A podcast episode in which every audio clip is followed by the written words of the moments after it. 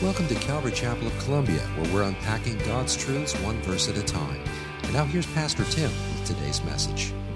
Well, hey, if you have a Bible, open up with me to Luke chapter 19. Luke chapter 19. We don't have a uh, children's ministry service today. This is our family service. We want to uh, teach our kids to uh, worship the Lord uh, with, with the parents and so that they can see that modeled, uh, not just here at home as well, but we want to provide that opportunity together, and particularly on this day, which we celebrate communion, that our kids are here with us in the sanctuary, that they have the opportunity to see what it is, what it means, Lord, to really uh, worship the Lord and to partake of communion and, and the sorts of things. And so that's what we do on Fellowship Sundays. So, Luke chapter 19, if you need a Bible, raise your hand. We'll make sure you get one. We want you to be in the Word with us this morning. Luke chapter 19. If I can get my iPad to open up, we'll be good here. We're going to stand with me, if you would, please. We're going to begin verse 28 of Luke chapter 19 as we continue the study of uh, the Follow Me series, the life and the, and the ministry of Jesus in chronological order. We find ourselves here at the triumphal entry of Jesus Christ. Luke chapter 19, verse 28. And when he had said these things, he went on ahead, going up to Jerusalem.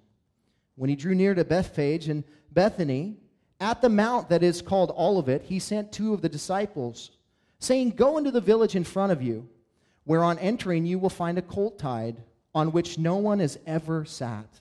Untie it and bring it here.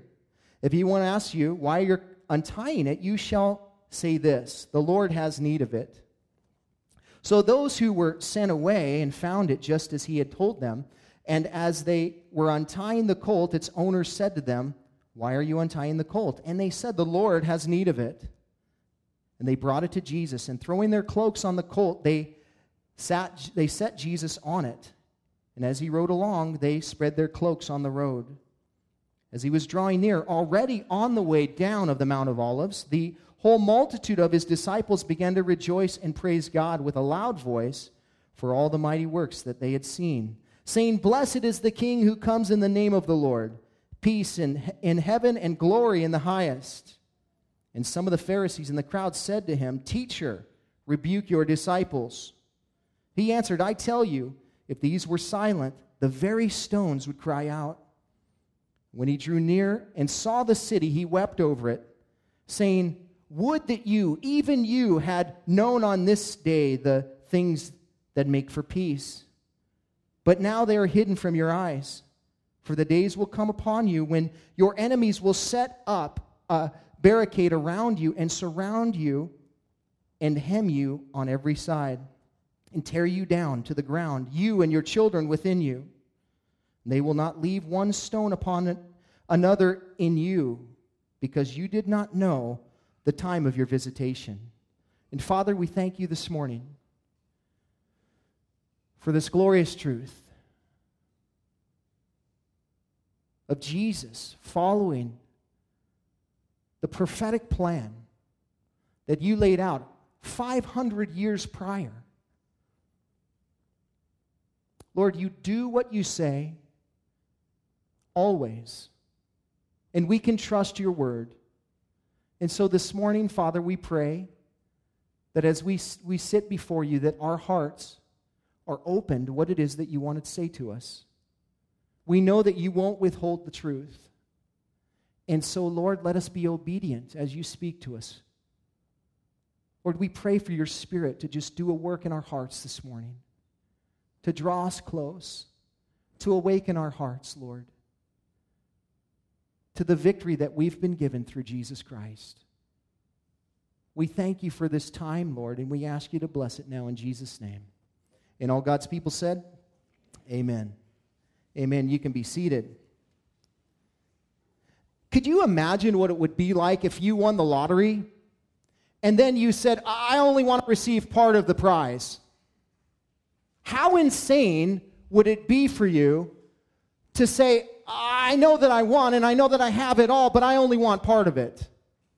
Now, don't go too far with that let me reel you back in. You're already thinking of the money that you don't have to spend on the things that you want. So come on back with me. But here's the reality Many people live their Christian life like this. Many people uh, live their Christian life receiving only partially what Christ has done for us on the cross. The Bible tells us that if the Son is set free, fill it in for me. You're what? You're free indeed. If that is conditional, the Son has set you free, you're free indeed. What is being spoken of there is someone who has come in surrender to Jesus Christ. That's the if in the statement. If the Son has set you free, what is the Son doing? He is setting you free. Free from what? Free from the bondage of sin and death. Salvation. He has set you free. He has broken the chains of sin. Death has no more power over you. As the scripture says, Oh, death, where is your sting? There is no victory anymore in death because Jesus Christ has paid the price for you. He has set you free. The last part of that verse says what? Then you are free partially? Then you're free indeed.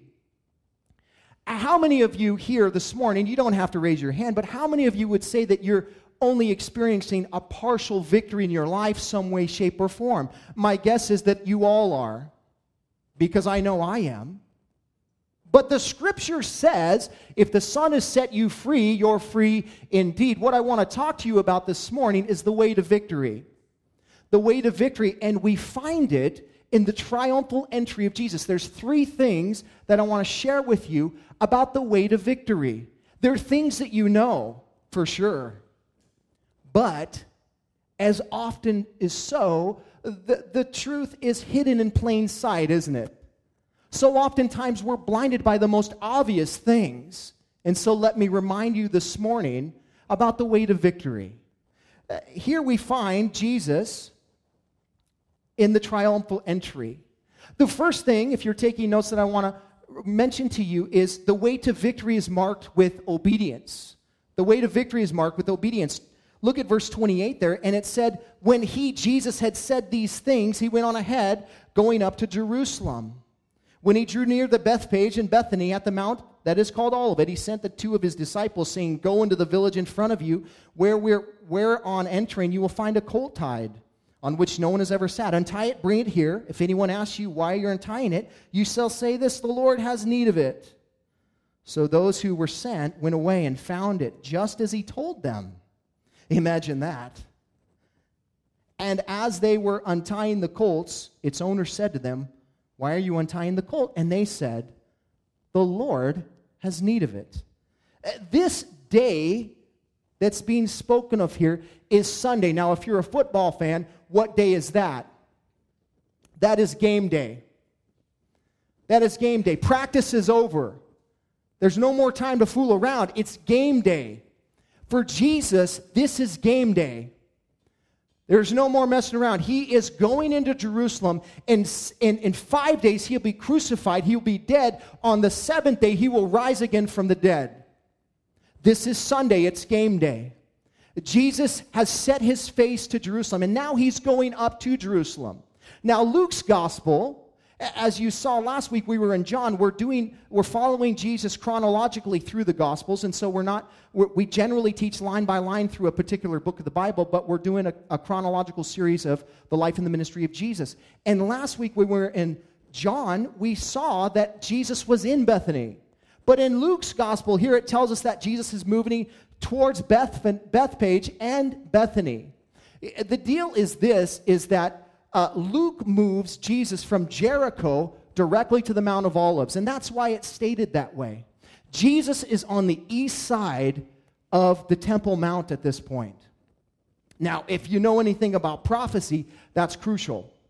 Because we know the second coming of Christ, when Jesus comes back, which side is he going to come on?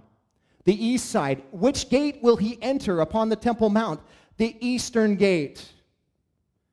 Isn't it interesting that Jesus is on the eastern side of Jerusalem on the Temple Mount here in his first coming?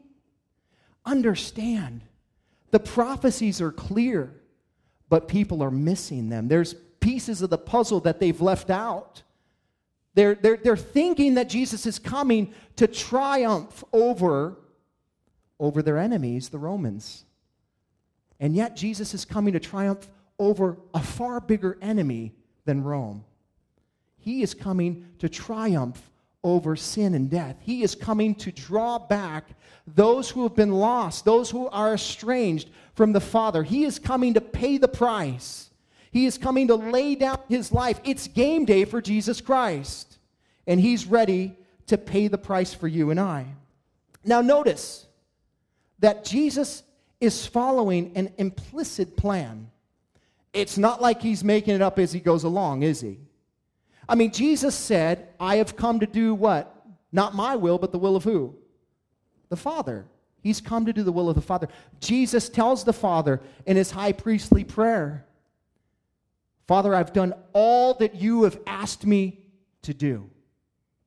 Father, I've done all that you've asked me to do. Jesus Christ is not on his own program here. Yes, he is God in the flesh. But understand, he is, he is full of the Holy Spirit, number one. Number two, he is submissive to the Father's plan. That was the role of Messiah.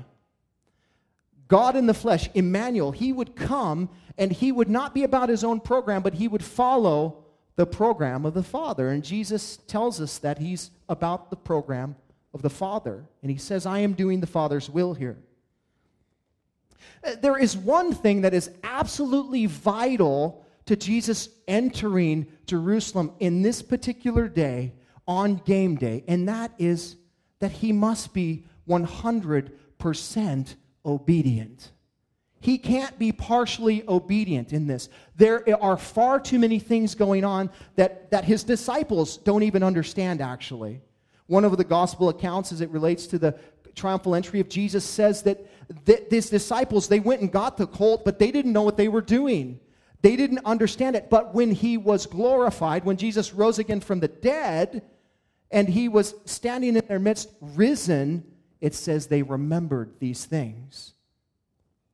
You see, uh, there's one thing really crucial is that Jesus is obedient, and so Jesus is giving his disciples explicit instructions on exactly what to do, and they too must be obedient in order to pave the way to victory for you and I.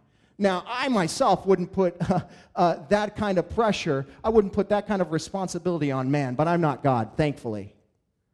Listen, Jesus told his disciples, just do exactly what I tell you to do. Now, of course, they would have wanted to do it some other way. Come on, this is victory, Jesus. Why are we riding in on a colt? We should be riding in on a horse. Why do I say that? Because the reality is, back in this day, when someone was to ride on a colt into a town, a king in particular, there was a message that was being sent to the town. It was a message that the king was coming in peace. If a king was to ride on a horse into town, they would understand that to mean that he was coming for war. That he was coming for war. And so Jesus says, Listen to me you go get the colt. That's one reason, is because there's a message being sent and is coming. The fact that Jesus is coming in his first, uh, you know, visit to Jerusalem as the Prince of Peace.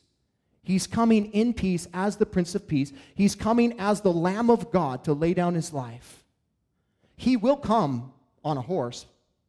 You can be sure of that. And when he comes with the horse, he's coming with the sword, and he's coming for war. But in his first coming, he's coming as the Prince of Peace. He's trying to make peace for those who are estranged to the Father, who are at enmity with God, enemies of the Lord. And Jesus would say, You have to do it this way. Another reason that they must follow these plans explicitly, Jesus also must follow this in particularly is because it was prophesied that the Messiah would ride on a donkey into town. It was prophesied in Zechariah chapter 9, verse 9. It says this Rejoice greatly, O daughter of Zion. Shout aloud, O daughter of Jerusalem. Behold, the king is coming to you. Righteous and having salvation is he, humble and mounted on a donkey, on a colt the foal of a donkey. It's prophetic. Aren't you grateful that Jesus rode in to Jerusalem on a colt, on a donkey, on a foal, exactly as it says? Man, I'll tell you what, I am, because what that means for me is that no matter when God writes His word, it is for sure. It will happen exactly the way that He says it will happen. You can trust it, you can take it to the bank. And so, obedience here is the way to victory. It's the only way. It's the only way that Jesus can come into Jerusalem triumphantly because it was prophesied because it's sending a message that's saying, I'm coming in peace. I'm coming to lay down my life for you because I am the Prince of Peace. If you and I want to be victorious in our life, if you want to move beyond the partial victory that you're experiencing in your life right now, you have to be fully obedient to the Word of God. You can't be partially obedient. Partial obedience is full rebellion. You understand that? Partial obedience is it's like a white lie. It's still a lie. It's, you know, you're still lying. Partial obedience is full rebellion to God. And so, if you and I are going to experience the way to victory for you today, if you're here and you're stuck and you're saying, I want to move from the valley to the mountain, the Lord would tell you to just be obedient to His word. The Bible tells us that He's given us His word that if we hide it in our heart, what? We might not sin against him. Psalm chapter 119, verse 11. Uh, the word also tells us that if we if we hold fast to it, it will keep us from slipping. Psalm 37, 31. The law of God is in his heart, his steps do not slip. Where is victory found, folks? It's found in the Word of God. Yes, Jesus came and set you free from the chains. Now there is a condition on the victory that He's given you, and that's conditional upon your willingness to be obedient to the Word. If you're not experiencing full victory in your life, the reality is that maybe it's because you're not being obedient to the Word.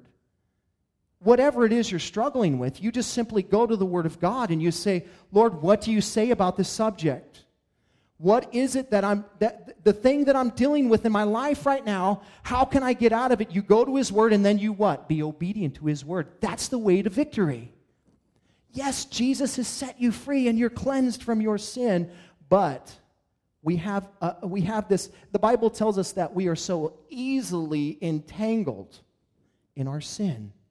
We fall right back into the very same traps that Jesus has released us from. And so, what I'm telling you today is that it's obedience. I do not want you to miss out on the fact, and, and, this is the caveat for the rest of the message, if I don't mention it again, is that your ability to do that is found in the Spirit of God. It is not by might, not by power, but by the Spirit, says the Lord. The power for you to fulfill everything that Jesus has called you to. He's, the Bible says He's given us everything for what? Life and godliness. So if you, you know, for you, you have total victory in your life if you want it. It's, it, it, it the power is there to obtain it. It's your, it comes down to your willingness to obey the word of God. That is the first point. Secondly, we see that the, the, the way to victory is marked with sacrificial worship. Uh, the disciples, they went and they got the donkey, the colt, the foal, they, they brought it back to Jesus just as he said they should. They were fully obedient. Part one is done. Part two, it says in verse 35, and they brought it to Jesus, and throwing their cloaks on the colt, they sat, they set Jesus on it. And as he rode along, they spread their cloaks on the road.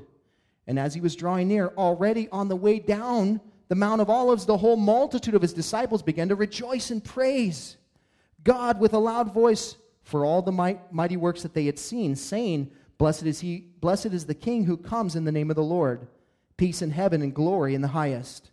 And some of the Pharisees in the crowd said to him, Teacher, rebuke your disciples. He answered, I tell you, if these were silent, the very stones would cry out. The disciples are fully obedient to bring this colt to Jesus. And before they sit Jesus upon the virgin back of this colt, they lay down their colts. Now, this is significant. This is a sign culturally of humility and honor. And what it is, is what they're saying is they're saying, We believe you are the king. We believe you're the king. Well, why do I say that? Well, you know that when you when you read scripture, there's a law in scripture, interpretation of scripture that's the the, the law of first mention. And, and so when you look at a, a particular situation, a word or whatever it is, you, you find where it's first mentioned, and whatever it means there, it means the rest of Scripture. And so we find this very situation happening in 2 Kings chapter 9, verse 13. The cloaks are laid upon uh, the, the, the path of a king. It says this Then in haste, every man of them took his garment and put it under him on the bare steps, and they blew the trumpet and proclaimed, Jehu is king. What do you think they're proclaiming as they t- take off their cloaks and they lay them on the back of the donkey? As they lay them on the ground uh, for the donkey to tread upon, they're saying, Jesus Christ is king. That's what they're telling everyone around them, including the Pharisees. Now, you can imagine the disgust that they have. They don't believe this to be so. And yet, it doesn't matter what we believe. What does the Word of God say? What does the Word say? Here we find uh, them, his disciples, declaiming, proclaiming Jesus is King. Eh, Matthew's gospel tells us further that they cut off branches and they laid them on the path as well. That's why we call it Palm Sunday. What's the significance of the palm? The palm is symbolizes goodness, well-being, and victory. The palm branches were carved upon the walls and the doors of the, of the temple. They had palm branches, you know, designed in the linen of the tabernacle. It was meant to declare victory. We are victorious. Here we find these guys being sacrificial in their worship to the Lord. They're, part, they're taking off their cloaks. Why are they doing that? Well, I mean, we, we, we said it already. Um, it's because they're declaring him as king. But here's the important part of it is that the cloak that's being taken off is so important to them that it's a sign of sacrifice for them. That cloak was their covering. Oh, it wasn't just a jacket that they wore at, during the day, it was their blanket at night. And in fact, the Mosaic law says that you cannot withhold a cloak from somebody overnight because it was their covering. It was what sheltered them from the darkness, from the cold, from the elements. They're being sacrificial in their worship. They're also being sacrificial in their praise. And it says here that they freely began to just rejoice. They freely begin to lift up their voices and they say, and they say to the Lord, Blessed, Save us, we pray. Blessed is the one who comes in the name of the Lord. They are proclaiming this messianic psalm of 118, particularly verses 25 and 26, where it says, Save us, we pray, O Lord. O Lord, we pray, give us success. Blessed is he who comes in the name of the Lord. We bless you from the house of the Lord. They are proclaiming, in other gospels, it says the word Hosanna. The word Hosanna means save us, save now save us. They just proclaimed by taking off their cloaks that Jesus is king, and now they're saying, Not only are you king, but you are Savior. You are Savior. Do you realize that unless you confess with your mouth that Jesus is Lord, you believe in your heart that God raised him from the dead, you can't be saved. He has to be your king and your Savior. He has to be both. He is de- uh, declared Lord here by his disciples, he's also being praised as Savior. Again, the, the crucial part of this the disciples don't even know what they're doing, and yet they're, they're fulfilling prophecy. They're fulfilling prophecy. I promise you don't know what you're doing, but who knows what you're fulfilling? Who knows what you're fulfilling? What part of Scripture are you playing? What part of it are you playing out because you're in the Bible somewhere? God inserted you in his in the time frame of these last days for a purpose and he gave you a commission. You're playing out a role in God's plan. What is it? Be faithful.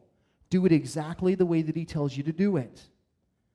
Victory can only be found in the name of Jesus. It's Him as King and Savior. It's through our sacrificial worship that we find the way to victory. This is displayed for us very, very simply in uh, 2 Samuel chapter 24 as David. You may have remembered the story. David took a census. And it was during that time that he displeased the Lord. I believe that it was pride in David wanting to count the people to say, Oh, look how great I am. Look at this great thing that I've done. i I am the one who slays 10,000. Maybe he's singing his own song, tooting his own horn. What I know is the Lord was displeased. The Lord didn't ask him to do that, but he did it anyway. And you recall, it's, it's, it's one of those only times in Scripture where the Lord says, What do you want your punishment to be, David? You ever done that with your kids? Isn't that fun? You're like, See, do you want a spanking? You want to be grounded for uh, like two weeks, or should I just take your electronics away for, for a month? Which one would you like? you know, well, God does that. And David says, Man, Lord, I don't want to fall in the hands of angry, sinful men. I'd rather fall in the hands of my gracious God. And he said, You choose. And so the Lord chose, and the Lord plagued plagued Israel. And during this period of time when the plague came about, just a matter of a couple days, 70,000 people, 70,000 people died from this plague as a result of what David did. As a result of what David did. Now, if you're David, follow me here. What do you do? How do you make that wrong right? 70,000 people died. Somebody's loved one isn't coming home tonight because of what I did. How do you make it right? David says, Man, the only way to victory in this situation is through sacrificial worship. And so, what does he do? The Lord sends him uh, to, to a particular man named Araunah, the Jebusite. And it's there that he Araunah owns a bunch of property. He owns a threshing floor, and the Lord directs him to go to that place and to buy to, to, to gain that ground and to build an altar there. And so David goes, and he goes to Aaron and he says, I need that threshing floor. And Aaron says, Hey, I'll, I'll just give it to you, man. And David says this, which is very interesting in 2 Samuel chapter 24, verses 24 and 25. No, but I will buy it from you for a price I will not offer burnt offerings to the Lord my God that cost me nothing. I will not worship God in that manner. I must come sacrificially to the Lord. It's got to cost me something. And so David buys the threshing floor. He, he buys the, the, the, the burnt offerings to the Lord, and then he sacrifices them on the burnt offering. And listen to what it says as it continues on. So David bought the threshing floor and the, and the oxen for 50 shekels of silver. And David built there an altar to the Lord and offered burnt offerings and peace offerings. So the Lord responded to the plea for the land, and the plague was averted from Israel. How did David find victory in his failure? Through sacrificial worship. Not in what was given to him, but in what cost him something. If you're going to find victory in your life in different ways, it's going to cost you. It's going to cost you something. How many of you step on the scale, scale every day and you just go, man, I don't understand. It's not moving. I mean, I, it's not going anywhere. I, I'm not gaining weight, but I'm not losing weight. You're not sacrificing. You're not sacrificing. You want to move the needle here, you got to sacrifice. Just as my buddy Peter says, just get some duct tape. You'll lose weight, I promise you. You will lose weight. You got to sacrifice if you want victory. That's what's being said here. You want victory, of the Lord? Yes, Jesus has given it to you. But you need to sacrifice to gain it. He's telling us here that victory is found through sacrifice. The, Lord, the, the, the disciples are sacrificially worshiping the Lord here. They're giving the best of what they have, their cloak. It's the best of what they have. I have money I don't have anything. I don't have gold or money or anything, but here's my most valuable possession my priceless cloak that takes care of me at night. And here it is. I lay it on the ground before you, Lord, for your colt to trample upon because I worship you. It costs them something to worship him here, and in return, they gain full victory there. Now, not everybody was so enthusiastic on that day. We see that the Pharisees, they were upset. They said, Jesus, what are you doing? Notice, it's interesting that they call him teacher. I, I, I don't know. I, I, think that's interesting. I don't, they're not, they're, they're saying we recognize you as something, but you're not who they think you are. They think you're Messiah. We think you're a rabbi. You're a teacher. Teacher, rebuke your disciples. And oh, Jesus says, Oh, no, I can't do that. Even if I were to do that, the very rocks on the ground would cry out. I find this interesting that we are living stones. You know that? The Bible calls you and I rocks. The Bible.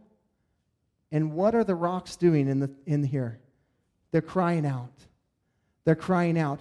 It's, a, it's an incredible picture of Jesus saying, The living stones, if they don't cry out, the dead ones will.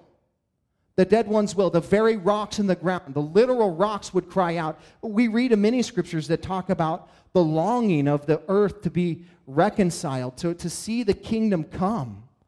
We read of it. We read of it in Romans chapter 8, where it's talking about the groanings of the earth. They're longing for this, this Messiah to come and to restore this place because they feel the burden of the fall as well. So Jesus says, No, I won't do that. If I did, even the rocks would cry out. And by the way, it's prophetic, isn't it? It has to happen this way. Uh, the way to victory is marked with obedience. It's marked with sacrificial worship. And lastly, we see it's marked with awareness of the time. Look at verse 41. And when they drew near and saw the city, he wept over it, saying, Would that you, even you, had known on this day the things that make for peace. But now they are hidden from your eyes, for the days will come upon you when your enemies will set up a barricade around you and surround you and hem you on every side and tear you down to the ground, you and your children within you. They will not leave one stone upon another in you. Listen, because you did not know the time of your visitation. Jesus is sitting upon the ridge of the Mount of Olives. And if you've ever been to Israel, and you stand there. You overlook the valley, the Kidron Valley, right underneath it. You see uh, you see the place where, eh, you know, the Mount of Olives, the, the place where Jesus went to pray, where he was arrested, where he was taken into the temple, all on the eastern side, Mount of Olives there. Jesus must have traveled that road a lot Every time he went back and forth to Jerusalem, he must have traveled that road a lot. He was in the three year ministry, he was in the Galilean region, he was coming down into Jerusalem. He traveled this road a lot. And it was on this particular day, game day, that Jesus finds himself on the ridge and he begins to weep. He begins to cry over the city of people. And the reason he's crying is because they're missing out. You see, they have a form of godliness, but they're denying its power. They are not recognizing who Messiah is. They're not recognizing because they're unwilling, he says. They are unwilling to surrender to him. There is no other name to surrender to except the name of Jesus. And Jesus Christ, in this moment, he's weeping over them. And I believe that tears are streaming down his face as he says, Would that you, even you, had known on this day. This day? What day? The very day Daniel prophesied in Daniel chapter 9, verses 24 through 26, where he gave the 70 week prophecy of Daniel. It was that day. Uh, it says this. You're probably familiar with it. Turn there with me. Daniel chapter 9. It's in the Old Testament. You can probably turn there faster than I can. Daniel chapter 9.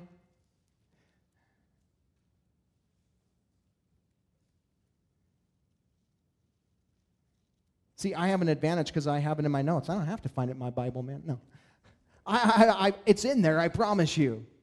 Daniel chapter 9, verses 24 through 26. If you don't have it, look to the screen here. It says 70 weeks are decreed about your people and your holy city to finish the transgression, to put to end to sin and to atone for iniquity, to bring in everlasting righteousness, to seal both vision and prophet, and to anoint a most holy place. You see what this is about immediately.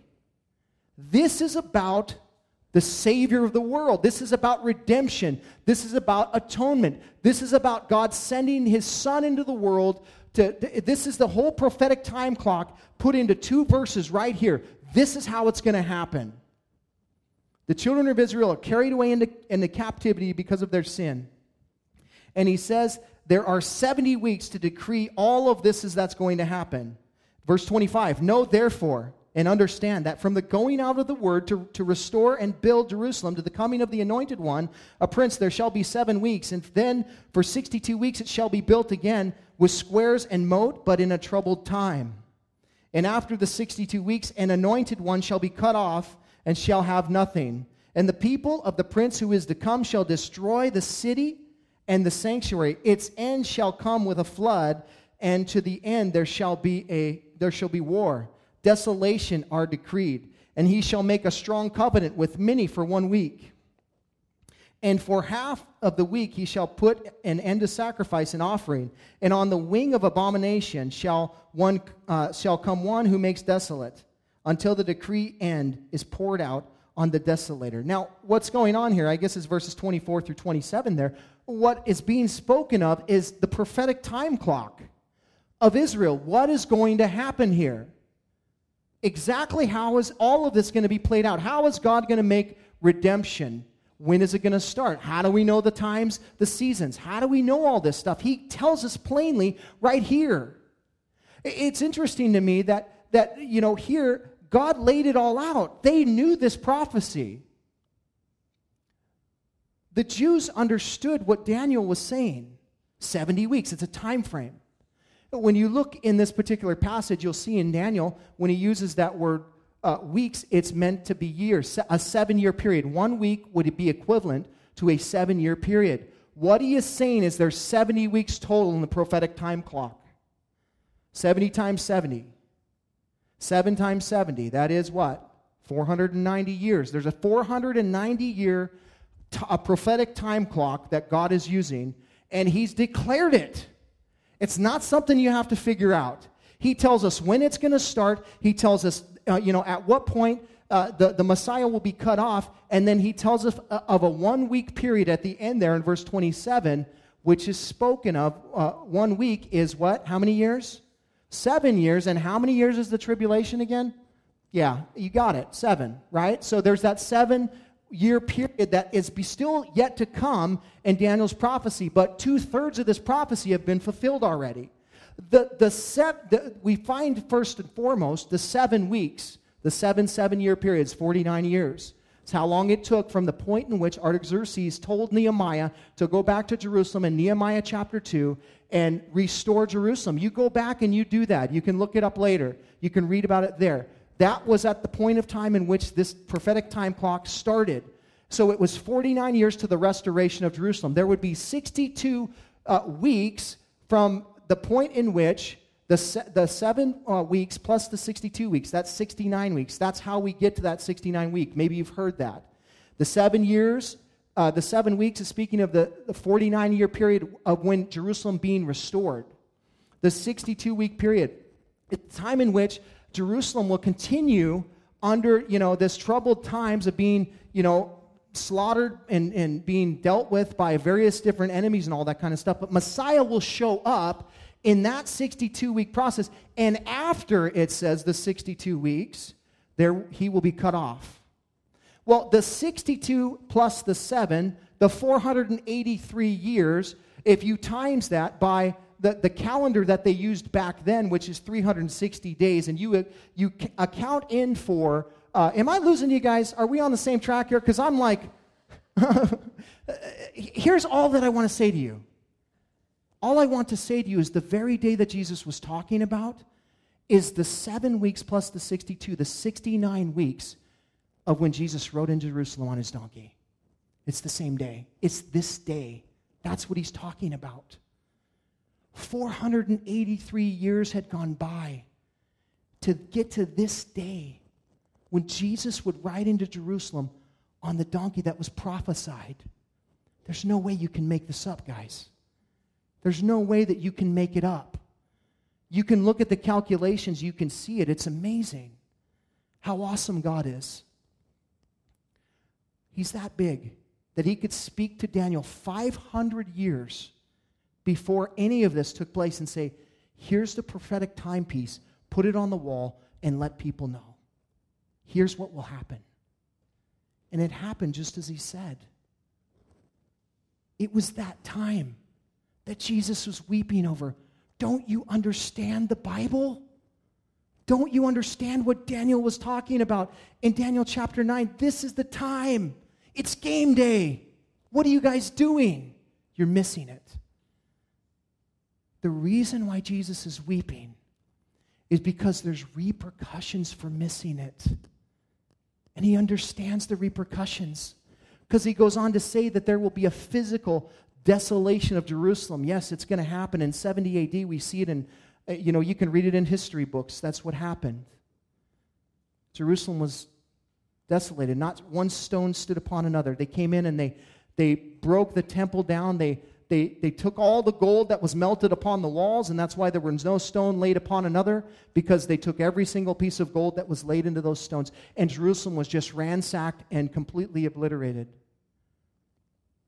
Just as he said, but that's not necessarily why he's weeping here. I think he's weeping because there's a greater destruction to come. This is just a physical destruction of, of this city, of this town of this nation, but he's talking about an eternal destruction that doesn't go away. And he's weeping over these two million plus people that are in Jerusalem because, make no mistake about it, Jesus loves people. And he's weeping over these people in this city because he knows that they're destined for destruction.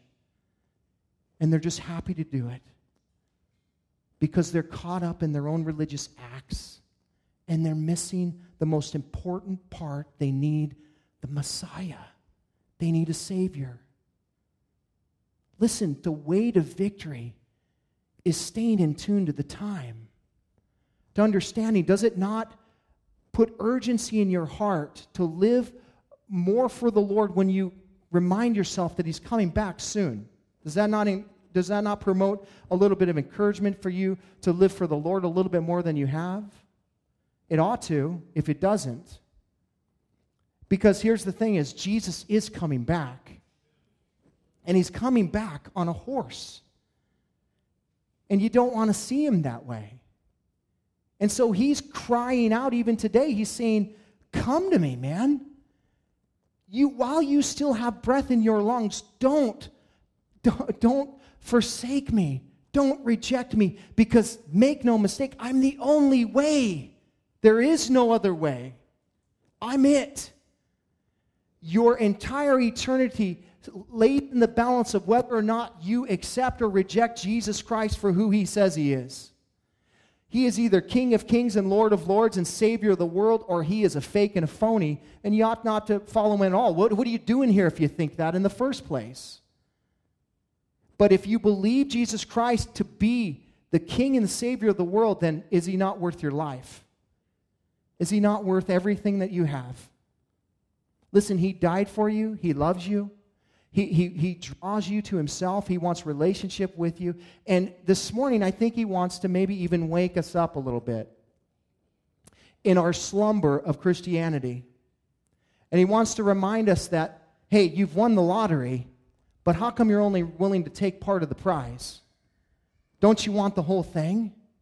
Don't you want it all? If you do, it's available for you. And it's going to come through obedience, and it's going to come through sacrificial worship, and it's going to come through you continually keeping in tune to the signs of the di- times. The end is near, time is short. Paul said, We are in the last days. How many years ago was that? 2,000 years ago. somewhat roughly. They were in the last days then. Where do you think we are? Listen to me. The, the, the hour hand has hit the clock, it is there. The, all we're waiting for is the second hand to move into position, and all of hell is going to break loose on this earth. And I don't say that to scare you, I say that to warn you because Jesus Christ weeps over those who are lost. And He wants you to be saved. He wants you to come into right relationship with God. And if you're not there today, the timing for you, the way to victory for you is in this that today is the day of salvation. Today is the day, not tomorrow, not next week, not next month. You're not guaranteed any of those things. Today is the day of salvation. If you don't know Jesus, if he's not your Lord and Savior, you need to just confess with your mouth that he's Lord, believe in your heart that God raised him from the dead. Turn away from your sin, the Bible says, to repent and to receive Jesus Christ as your Lord and Savior. He, he's weeping over you, He weeps over us. And I pray that God would give you and I that same heart that He has for the lost, that we would weep over those who are lost. If you're here this morning and you don't have a relationship with the Lord, we're going to be reminded of what He did for us here in a moment. He died for us. He shed His blood so that you and I could have victory, so that we could be released of sin and death, so we could have our chains broken so we no longer have to be slaves, as the song goes, but that we can live victorious lives. If you're here this morning and you don't have a relationship with Christ, it's a prayer, a sincere prayer to Him that says, Lord, I, I know I need what that guy's talking about this morning. My life, I feel I'm distant towards you. Maybe you even go to church, man. Maybe you've been going to church for a long time and you've never really turned your life over. If there's not a distinct moment in your life where you've said, Hey, Lord, I'm yours, then today ought to be that day, even if you're a church goer. Because without that declaration to the Lord this morning, you're not His. You, you got to willingly turn your life over. He willingly turned His life over for you, and He's saying, Do the same for me. So take a stand here this morning for the Lord and say, Lord, I want you. I'm turning away from my sin. My life is not where it needs to be for sure, and I think every one of us could say that. But my life's not where it needs to be, but I know that you're the path to where it, where it can go.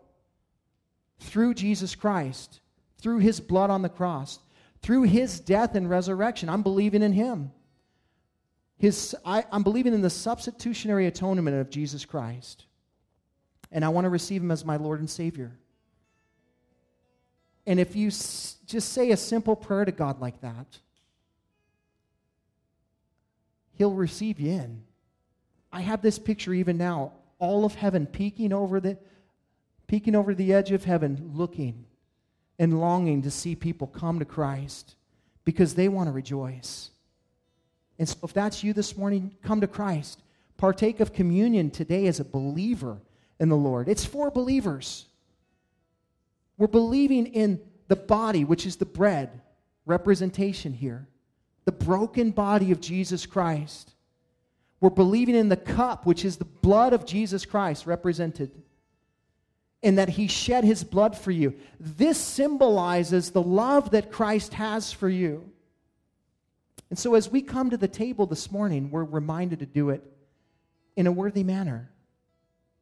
If you're not a Christian, become one. If you're a Christian and you've not been living for Christ, repent. Come to the table this morning with a joyful heart and say, Lord, thank you for what you've done. Let's pray. Father, we thank you for this morning and for your word, and we thank you for the way to victory. And God, we ask that you would just move in our midst this morning that you would draw all hearts to yourself. God, you know where every single person is in this place today. Your heart's desire is for all men to be reconciled to you. Lord, we believe it. And we know that, Lord, we can't call ourselves something that you don't acknowledge. Calling myself a Christian doesn't make me one. It's only the actions of following Christ that make me a genuine believer. And so this morning, as you're people, we want to just sit at your feet. We want to just acknowledge the great gift that you've given us in salvation. And we want to um, remember what you've done for us on the cross and through the grave, that you rose again from the dead, that there is victory in what you've done for us. And we pray that you would move us now. We lift all this up to you in Jesus' name. Amen. Thanks for listening. You can hear more of Pastor Tim's studies through the Word of God on our website, www.calvaryofcolumbia.org. Thanks again for listening, and we hope you'll join us again as we continue to study God's Word.